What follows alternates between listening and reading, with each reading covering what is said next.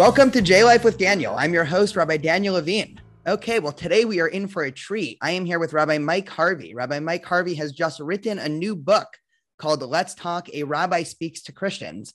It's quite an excellent book. We'll talk about that a little bit more in a second. But Rabbi Mike is a graduate and was ordained by HUC in Cincinnati.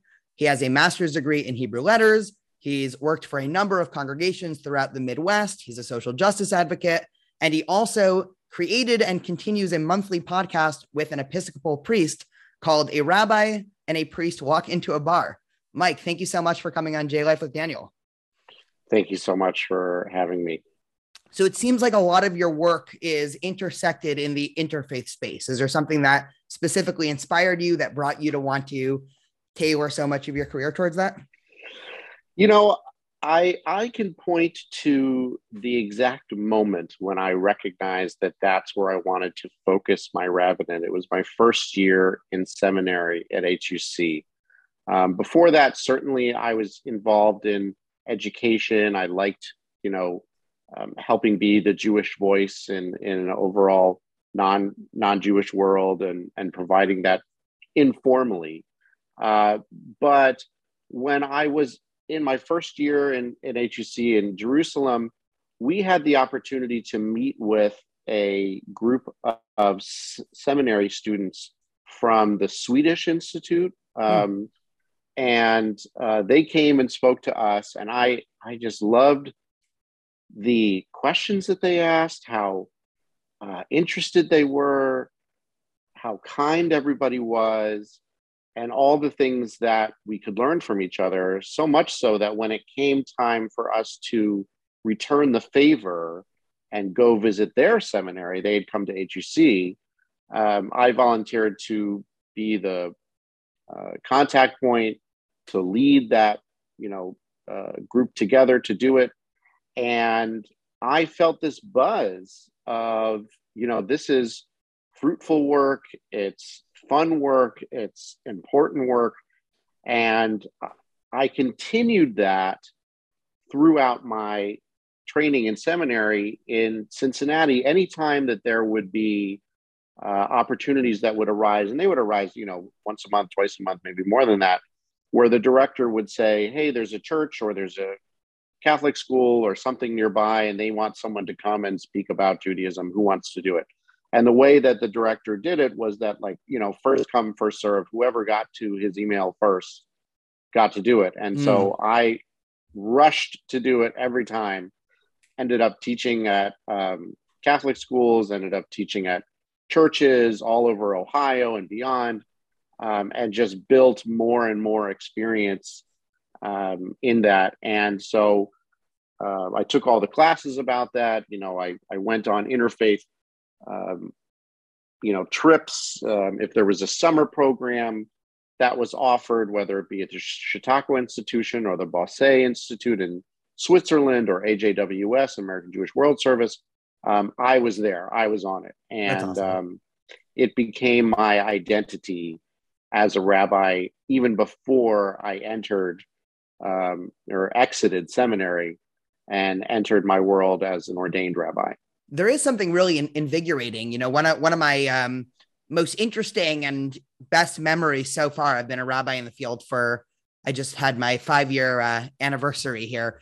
Was being on an interfaith panel at a mega church here in Anaheim. It was called Eastside Christian Church, and I was so taken aback in in a good way at the size of the production and just how many people came and were interested. And what I was most impressed by was actually from the point of view of the church. You know, one of the things that I often think in terms of Judaism, which is sort of a constant theme here on this podcast, is Judaism, regardless of what strain of Jewish thought you belong to, is relatively pluralistic. We sort of have that baked in with the ethos of the Talmud and just the fact that you know you ask two Jews any question and we'll you know spread out three to seven opinions depending on what it is oftentimes I think there's there's a stereotype that Christianity is a lot more dogmatic, a lot more top down, sort of a lot less room. Certainly in, in, medieval Christianity, the sort of stereotype, a lot less room for that. So I remember being really impressed that they were willing to have me, along with a Muslim, along with a Buddhist and a Hindu, up there answering questions, not just easy questions, quote unquote, which is, what does your tradition think about God? I remember towards the end, there was a question that they asked, which is, what does your faith tradition think about Jesus? And I remember I had talked to the pastor before the panel and I said, you know, I'm going to have to say, you know, at best, we don't think of him that much. you know, obviously, right. you know, we can dig up, you know, Jewish writings of not being very happy. But, uh, you know, so my answer was sort of, you know, I know it may seem like Jews are the people who rejected Jesus, but from a Jewish point of view, it's like saying that Christians are the people who rejected the Quran or Allah, right? It's just you don't right. you don't base your identity around what you've rejected. And he was like, "Great, so go say that. It's really important that my congregants hear that." And I was really, really impressed. I'm wondering that is impressive. So, ju- just in sort of the the wider picture, how has that sort of been been received even before getting to to your book when you were in rabbinic school and going and talking to all these various Christian groups? Were you received? Did people try to challenge you? What was that sort of like? You know, I've been through so met so many interfaith panels, interfaith lectures, um, interfaith services that I've experienced pretty much uh, the best and the worst. Um, I think you're right when you talk about the stereotype that within Christianity there is sort of a dogma, a creed, that there's a stability, um, you know, that's not so much. However, what I learned quite quickly is that um, certainly when I was in Switzerland with the World Council of Churches, is that there's 40,000 denominations of Christianity in the world, um, and they all have different opinions about each other and about the authenticity, and that comes out very quickly when you have more than one Christian uh, representative on a uh, on a panel. Just as if you know, if I were to sit on a panel, it'd be different from an Orthodox Jew or rabbi sitting on a panel. Um, and so I try to keep that in mind whenever um, I am I'm called to do these things. But you know, I've had incredible um, experiences where people, even uh, leaders, have had aha moments. You mm. know, that they knew nothing about Reform Judaism, or they knew nothing about um, you know the beginnings of Judaism. You know, uh, and the or the beginnings of Christianity in first century, and I've had pretty extreme pushback. Um, you know, people who have said, you know, uh, this is, you know, this is how I feel, and I'm not, I'm not moving about it. Or, you know, I remember walking into a church I was supposed to speak at, and they were serving dinner, and a guy comes up to me and he says, um, you know, I forget what year this was. It's got to be you know 2013 or something like that. And you know he was talking about the economy not doing well. And uh, and i said yeah no it's it's sort of worrisome. And he he said you know well when the jews are worried then i'm worried. Hmm. you know little little things out this was in the middle of nowhere ohio but like you know little things that that i've encountered you know i I was stunned silence. And then now I know exactly how to, you know, you have to train yourself how to respond, how to teach. But I've experienced, you know, wonderfully warm welcome, warmer welcomes than some synagogues, uh, frankly. And um, and sort of the opposite of of I think what people go in and saying what they fear will occur um, when you're in that minority. And I'll, I'll say also that I've worked with a great deal of um, uh, Muslim leaders who who've experienced the same, um, and I've stood by them during both. Um, but I, I, think it you know it depends where you are and who you're talking to. Yeah, and I, I have noticed just in my work on campus over the past couple years, there are you know there has been a high high number of students that are currently Christian and students with a Christian background that are just so interested in Judaism because yeah. we obviously share some of the same foundational texts, but with radically different ways of understanding it in terms of the Talmud and Midrash and rabbinic tradition. And I just remember, you know, over over my years working on campus, just the number of Christian students I've met that have just been so fascinated, not from a let me try to convince you why this makes no sense, but from a I had no idea. I didn't even know the Talmud existed. I just thought Jews right. Just the people of, you know, in their words, the Old Testament.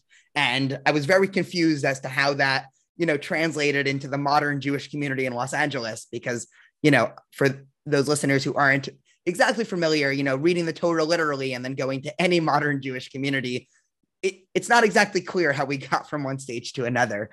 Um, right. So I, I sure. always sort of think of that in the back of my head. Moving along to the to the book. So you had all these experiences, and what actually inspired you? If if you don't mind taking maybe thirty seconds to a minute of just sort of summarizing the book, and then we'll sort of get into the inspiration for it. Sure. The book, um, Let's Talk, A Rabbi Speaks to Christians, is basically uh, not a Judaism 101 book, but rather uh, a book that speaks about Jewish views and perspectives about Christian thought and vice versa, um, and how some might be problematic, um, things that Christians aren't taught, um, but but Jews know, and an opportunity for us to educate each other. That's basically a elevator sale. Um, the book itself started to take form in my last congregation uh, at in Temple Israel in West Lafayette, Indiana. Though before that, I had already started to, um, in my head, put together uh, sort of the beginnings of it, and and that was basically that. As you know, because I was such an such an interfaith rabbi and still am, whenever there was an interfaith coalition or leadership, whatever, I was there. I was the director. I was leading. I mean, you know, I was the interfaith guy. And so I befriended so many uh, Christian clergy, uh, not just uh, in my home hometown, but you know wherever I went, and I started to get phone calls from them or emails from them saying, you know, uh, Mike, I'm giving a sermon on this, or our, our Old Testament reading or our prophets reading is about this, and I I would love to know what you guys think about. Is this wrong? Is this right? You know, what's this Hebrew word mean? I'm trying to do this for, you know, and I loved every, and I said, look, just send me any question, email it, call. I'm, you know, I'm a teacher, I'm a rabbi. This is what I want to do. Um, and then I started to see sort of patterns of um, answers that I would give. I'm like, well, um, I know you think this, but actually, let me suggest this. And I started to say to myself, you know, um, I don't know if every clergy group in every city has a Rabbi Mike. Maybe they do, or an equivalent. Um, but if they don't, then wouldn't it be great if they had a handbook, if they had a book that represented these sort of things? As if you have a question about this particular view, or you don't know enough about this, or you you want to learn about this, um, you know, and in the back of the book there's a scriptural index, meaning like uh, you know uh, what is what is this Matthew term or what is this whatever it is. Um, you've got my book for that, and that's what I wanted to put out there. Um, you know, I don't want Christian clergy to stop using rabbis as a resource, far from it, but I'd like them, you know, in a pinch, to have this as a resource, as a handbook um, on their shelves, uh, so that they can do what they want to do, which is teach the way that is respectful and and um, and full in terms of the Jewish and Christian perspective and get it right. Yeah, and it really is an incredible book, and it really doesn't just stay at surface level. You really, I, I, was really impressed by the level of scholarship of really getting into the weeds. I, I, I read it and I knew most of the references, but I even found myself on Wikipedia. You know, what's this obscure reference? And so it was, it was definitely a learning experience for me. Interestingly enough, I also just a little bit of background had the privilege of serving as one of the recommenders, recommendations, not sure exactly if that's an adjective or verb. what, one of the things that I really appreciated was this attempt to take ideas, stories, narratives in the Christian world and sort of dissect them to some extent. You can tell me if I'm not phrasing this in sort of the way that you're thinking about it, but almost try to surgically remove the parts of it that could seem anti Semitic or the history is engulfed in anti Semitism while still keeping sort of the main parts. You're you're you're very careful not to throw the baby out with the bathwater, which is really yes. difficult because yes. some people might see that and say, "Why are you trying to change our traditions?" Other people right. from another side might come with an optical skeptical view, which you know certainly come up when I've had conversations with friends and colleagues of mine about Christianity, which they say, well, that's not really possible. The whole thing's sort of rooted in, at least from maybe the third or fourth century on, a rejection, if not downright disapproval of everything Jews are doing. So, how was that process? And do you think, I know this is a very loaded question, so feel free to take this however you want. Is it sure. possible to sort of uncover a ideal type or pure Christian theology or ideology that even somebody that's continuously steeped in that, that, you know, believes it top to bottom, won't harbor any resentment towards the Jews who obviously loom large within, for sure, the New Testament, but also subsequent Christian literature? You know, it's a it's a good question. It's a loaded question. I I, think that my market for this book um, certainly there are Jews who can learn cool stuff and you know be prepared so that if uh you know someone approaches them, they've got it. Um, progressive Christians who know a, a, great deal of this, but would have aha moments through that. Um, but the real uh, person I'm trying to get to is that person sort of in between, not on the far right, who we know is going to be offended, who's, who's going to burn the book, who's going to say, You're telling me what to do, you're so rude, you're, you know, all, all that stuff that we that we see. That's not really uh, realistic in terms of, um, you know, who I'm looking to read the book. But there are, what I'm looking for is that that quiet person in the church in the pews who holds strong views, um, you know, traditional views, particular views, um, but isn't looking to start a fight, isn't looking to uh, reject anything, is open a little bit to these sort of things, and will read the book. Maybe they'll agree with some things, maybe they'll disagree with some things, but it will start a conversation uh, that they weren't sure how to have before. And trying to find that balance, um, you know, I I want to be respectful.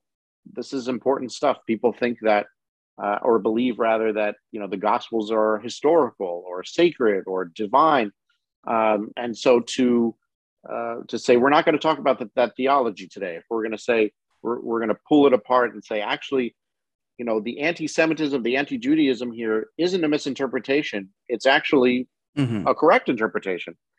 Um, and try to remember that uh, we have the same problem on our side right? My senior sermon at huc years and years ago was about um, all the problematic aspects in the tanakh and what are we supposed to do with them?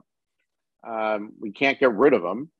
You know should we talk about them? Should we not talk about them? Do we have to address them? How how exhausting is it to always talk about? You know, that's the conversation um, to have that balance there. And I, I think it was, you know, through the editing process, uh, it went sort of back and forth. Some things were a little too far. Some things didn't go far enough, uh, depending on who you ask. You know, and um, you know, I, I like to be gentle but stern in terms of some of the seriousness that can come out. But I only tolerate certain certain levels, um, and so that was the balance that I was trying to find. Yeah, and I think the seriousness definitely does come out. I, I remember a couple years ago, one of my professors slash rabbis said something that it took me years to realize how true it was, which is we were we were talking about interfaith. And when I was in undergrad, I mean, this is already a number of years ago, but when I was in undergrad, I was very involved in interfaith. I was sort of the Hillel board representative to the wider interfaith community at UCLA. And I did a lot of work with different Christian groups on campus and with the Muslim Student Association on campus and, you know, spent a lot of my time in these spaces having these conversations. And I remember one, one of my rabbis who also taught a class sat me down and said, you know, there's a really interesting thing you start to notice about large interfaith gatherings. And I said, you know, what is it? And he said, well, in the beginning, you walk in and, you know, he was talking about multi day conferences. So day one at breakfast, you have, you know, the Jewish Jews sitting at one table, Christians at one table, Muslims on another table. You know, maybe people are being cordial and going over and saying hi. And then he says, but then by the second and third day, something weird happens. And you actually find you have the fundamentalists sitting at one table and the liberal or progressive religious people, you know, regardless of what tradition, sitting at another table. And the longer I spend sort of in the liberal Jewish world, you know, and also in interfaith spaces, I, I realize that that is really interesting. And I, I feel like specifically this book is at such an interesting time because from from the Jewish perspective, and you know, everyone listening to this podcast is well aware that we have, you know, divisions in the Jewish community ideologically, and without you know spending the next three hours explaining why, you know, I think it's fair to say, obviously, there's more than two denominations, but at least in America, the real divide is between Orthodox and non-Orthodox. Obviously, there's a lot of gray area in between defining Orthodox, defining not Orthodox. That's an impossible task. So I'll leave that to the uh, you know people who want to weigh in on, in the comment section. right. in, in terms of the Christian community, what what's interesting is I'm sure this has existed for you know longer than Judaism, but I've just become attuned, you know, through reading the the Atlantic. I think had a wonderful article about how some churches are being taken over by you know QAnon and you know very far right attitudes and things like that. And it was it was written while interviewing a liberal pastor that was basically saying, I don't know what's happening. It just seems like politics is co-opting everything. So I, I'm curious if you want to weigh into this sort of unique glimpse of, you know, how how well does the Christian community in America mirror the Jewish community, either America or in Israel, where it might be more of a parallel because they are, you know, some sense the religious and political majority, at least by a policy stance. Right. Um, ironically, that's uh, the subject of what my next book is going to be about um, the, the ongoing sort of fight for Christian theocracy uh, occurring in our country and the political landscape and that sort of thing, and its effect on Jews and non Christians. But, um, you know, one, I, I think that from what I have seen in my view, which is, you know, as I, it's limited to, to what I've seen, but, um, and certainly not overarching, but you know, uh, there is a strong, loud voice uh, to merge uh, Christianity with with politics, to rewrite history, uh, Christian nationalism, Christian uh, supremacy, jingoism, um, these sorts of aspects. You know about the founding fathers. Um, all of that is happening with a loud voice from um, what is becoming uh, loud enough that we wonder is it a minority anymore right the fundamentalist uh, is it a minority more and more so more scary about that is is the loud voice the minority but is is, is the silence uh, because you know some people in the middle are actually sort of fine with it they just don't want to mm. say it out loud um, in my experience i've experienced that um, at the same time i've experienced a very strong uh, rejection of that uh, from progressive Christians. And um, I've been very grateful for that. But um, as we spoke about earlier, um, the idea of the bystander uh, is, you know, very, very uh, tough to, you know, to take in that if a bystander is silenced um, are they really with us or do they just agree with the oppressor and they just didn't want to say anything? Where do people stand? And that's my questions to people is you know um, where's the marches? Where's the rallies? Where's the um, stuff? Or is this okay with you uh, you're just not happy how they're saying it right? Is the are the politics what you want anyway but you know they're just being rude about it or something like that. And that's been my i've been trying to dig into that a little bit more um, and and carefully and thoughtfully you know i know it sounds sort of um, a quick remark uh, you know but uh, carefully and thoughtfully trying to understand where american christians um, you know the majority the minority where they stand on certain things and what they're willing to do and who they're willing to fight and when they're willing to mm you know rebel and that sort of thing. And it's because it's a little disheartening at this point because i think people are still sort of in shock with what's happening. Uh, but i think we're starting to see a little bit more movement uh, and uh, they're coming to me and other jewish leaders to say you know directly i've had people say how do we how do you want us to do this? You know how can we fight this for you um, and that's a hard question to answer i don't I don't know uh, a lot of the time, but that's what we're that's where we are right now. Yeah, it is really interesting. I, I had a totally other set of questions I wanted to ask, but that last comment just you know something just screamed out of my head because what I've yeah what what I've seen anecdotally, and I think data, you know, maybe backs this up. I'll, I'll let people Google it later. is a lot of times, especially when you have, you know, big Christian communities that want to seem like they're helping the Jewish community, they oftentimes funnel it through through Zionism and through very particular right wing evangelical m- movements towards Israel, which is missing the point for for a whole bunch of reasons. But yes, I I can't tell you the number of times I've you know I I live in Orange County, which is you know pretty split in terms of blue and red, but we definitely have you know a good amount of older Republican Christians and it is really interesting, you know, when I talk to them, you know, I, I walk around with the kippah. So, you know, I'm sort of a 24 seven public Jew. And, and oftentimes I'll talk to them about, you know, random stuff and, and they'll say, well, but I, I donate or my church donates a lot to Israel. So as if that somehow absolves of, of any other, other ideas. So you said that I just had to, had to sort of get that out. Uh, please do. And I, it's infuriating. Um, Christian Zionism is infuriating. Um, and we hear that a lot, not just from politicians, but um, elsewhere, being like, you know, we, we say, well, this is anti Semitic. And they're like, we can't be anti Semitic. We support Israel. Except for the fact that Christian Zionism has nothing to do with um, supporting the Jews there.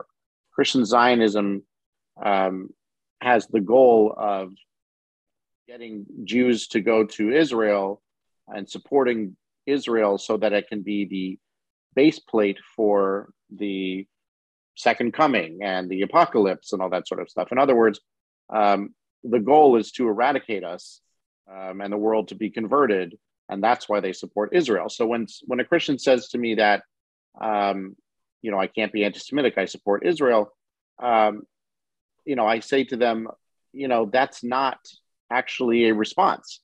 Uh, mm-hmm. That actually does not help your case at all. And I've I've encountered even more brash people who say like, you know, um, Christians gave you your your land back, as in like as, as in like the UN. You know, like you should just be grateful, and we can just do whatever we want. You know, and and basically like because the UN voted for the state of Israel, um, it's okay that they take charge and convert us all. Yeah. Um, so I I find Christian Zionism to be, like I said, just infuriating, and how people don't recognize that um, because you know at the at the very base level, I'm not in Israel. I, am a diaspora American Jew.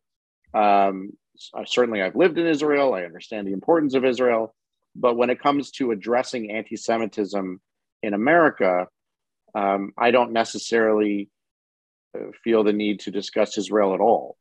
Um, yeah, I totally and, agree. And you know, I, I, think I might yeah. have said this on a previous podcast, but I'm becoming more and more convinced whenever wider bodies in America talk about Israel, this includes the far right, this includes the far left, this also includes to a large degree the American Jewish community. They're really right. using it as a metaphor for for here.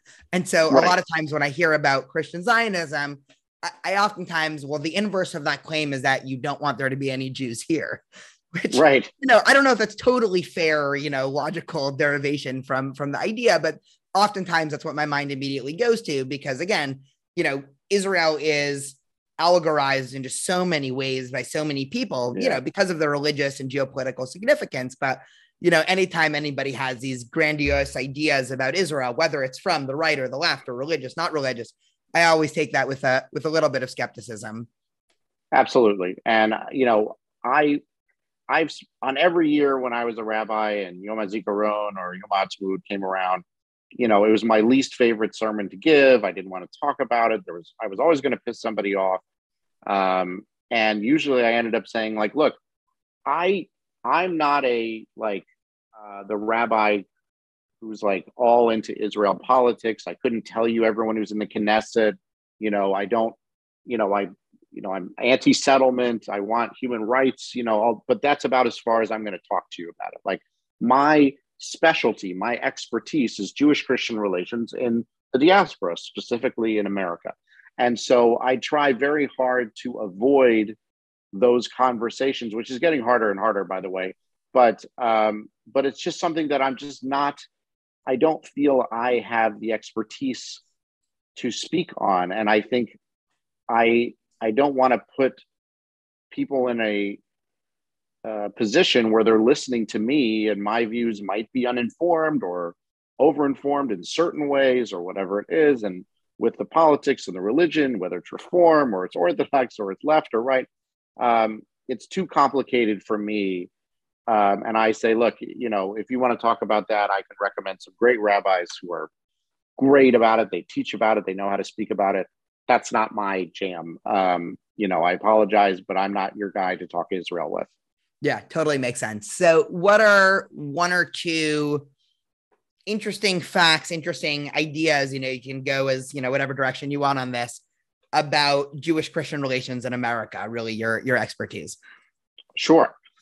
So, the one thing I'll say that I think a lot of people are a little taken aback by, but eventually nod and understand, is that the majority of American Christians know nothing about Judaism. And when I say nothing, I mean nothing. Yes, I can. Um, I, sorry to cut you off. I can. I can sign on one hundred percent. I I teach an intro to Jewish text class at UC Irvine, and you know ha- I've had some great Christian students, and I, I am always you know, not not even stunned anymore. It's just as if you no, know, right. knowing zero. But yeah.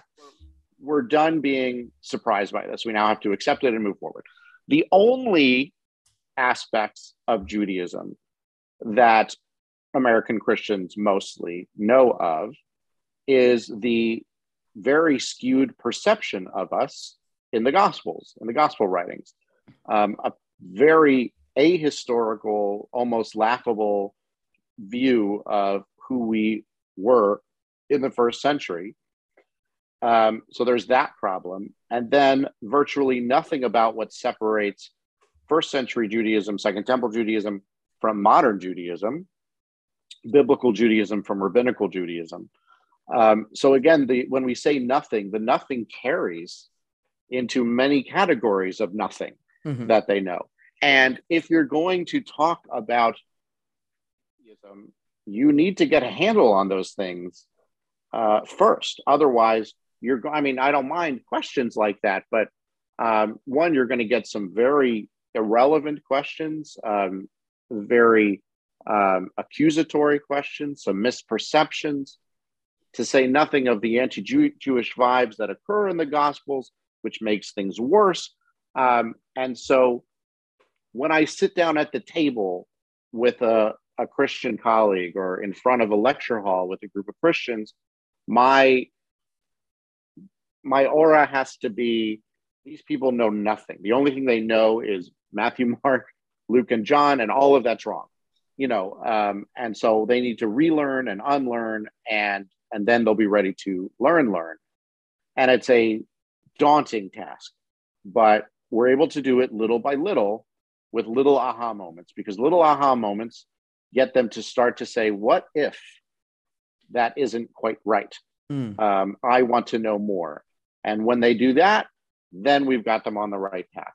100%. It's the ones who don't get there that we're not making any progress with. The ones who, you know, just as if an ultra Orthodox Jew or a Chabad rabbi, you know, uh, I would meet with Chabad rabbis all the time um, who would say, like, no, the, the Torah is divine. And I would say, well, we don't have much to talk about then. If you believe that the Torah is perfect and divine, whatever, then you know that's that's a stopping point. In the same way, if a Christian says, "Look, the Gospels are perfect; they're historical; everything happened in them," I'd say, "Well, there's not much for us to go to there." Um, you know, that's that's a stopping point for us. But those who are able to push a little bit past that, um, little by little, I've seen have been able to do that. But overall, to answer your question, uh, American Christians uh, are deeply in need of Jewish education.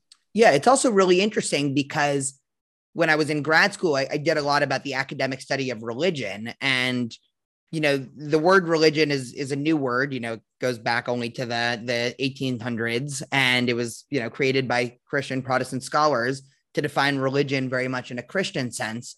And so many of the definitions we use in the Western world ethnicity, nation, you know, all, all, these words that basically everyone knows now. But if you stepped in a time machine and went to some, you know, medieval village, nobody would have any idea what you're talking about. These are Christian words, not not to say that they're they're bad, but to say that Judaism just doesn't fit into any of these categories. So even right. saying Judaism is a religion, well, uh, there's a lot that doesn't work there. Judaism is an ethnicity. Well, a lot that doesn't work there. Judaism's a nation. Correct. A lot that doesn't work there. And even that idea just seems so tough. I, I remember, you know, one of the first classes, um, I, I always ask the question of, you know, the, the course is, is intro to Jewish text. So I start by asking, well, what's a Jewish text? And then to answer that question, well, what makes someone Jewish? And so I, I gave a number of examples of different texts. And I asked, is this a Jewish text? Is this a Jewish text?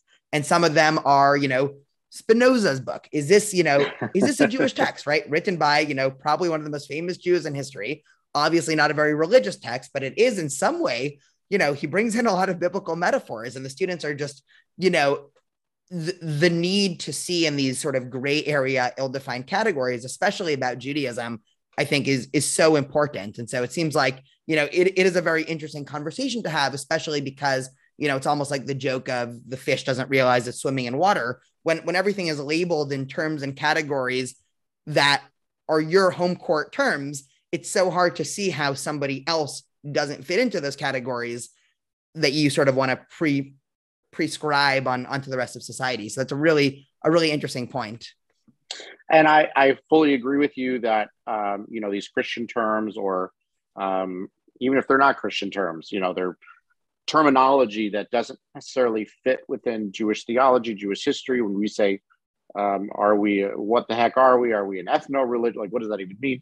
You know, there. I tell people, look, I have taken multiple classes at PhD level, um, you know, courses that are called "What is Judaism? What is a Jew? Who is a Jew?" And the truth is, like, you know, the the challenge. We know who we are. The challenge is trying to explain it in a Christian world. Um, and it's hard. It's hard to do that. And what's more problematic is that because it is so limited in this translation of, you know, we're not quite a nation, we're not whatever, assumptions are made and and things are made on top of that, right? So you have uh, right now, like the, the new evangelical movement of messianic, uh, of the messianics who say, you know, well, Judaism is an ethnicity and I can be Jewish and I can uh, believe in Jesus. And we're like, whoa, well, first of all, no, it's not. And second of all, no, you can't, you know, uh, according to Jewish law. And they're like, yes, we can.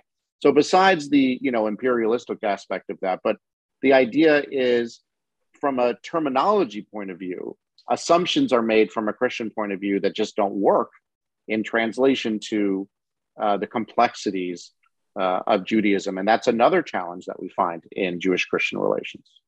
Yeah, that's really, really fascinating is there anything else that we didn't touch? Any other topic? Any future content coming out that you just want to sort of tell tell the community about?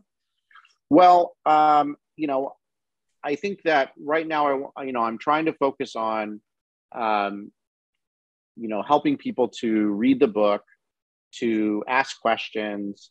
Um, I'm thinking about putting together a not a curriculum, so to speak, but a maybe study sheet or, or discussion questions on my website to go along with the book for book clubs or for adult education to get people talking about it and to learn about it from that point of view because um, while it's a 200 page book it's a breeze um, there's a there's depth in it there's stuff in it that you know if a rabbi or a pastor or a priest is teaching from it uh, that can use some questions at the end or the um, you know the key points at the end and things like that.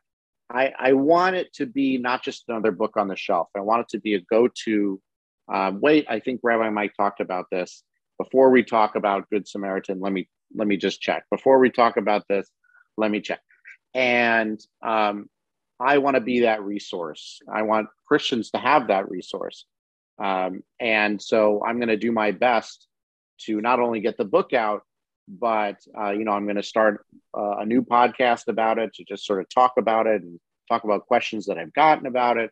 You know the future books that i'm going to write are going to be based on some of the feedback what's missing what um, you know what people are are dying to learn about. Um, i want to gear my um, you know ability to educate to the audience and what they need. And so this was the first step and we're still very much you know it, it came out less than a month ago.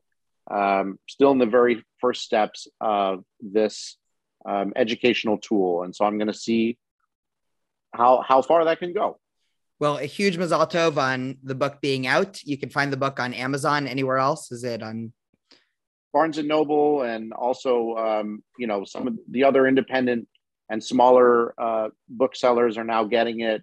Um, if there's a a bookstore that uh, you'd rather buy from rather than Amazon or Barnes and Noble, they can always special order it. We've seen that happen all the time, um, and they know how to do that.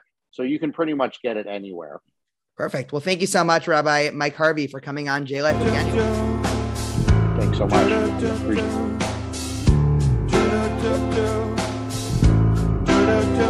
much.